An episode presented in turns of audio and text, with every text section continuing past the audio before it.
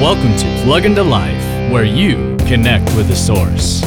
Change is difficult. Yes, sir. Yes, ma'am. But God gives us the same reminder that He gave Moses when he got fearful about the future. I will be with you. Exodus 3:12.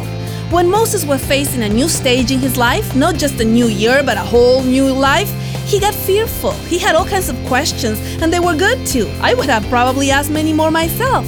But God had one main answer, and I want to share it with you today as we start a new year. God says, I am with you.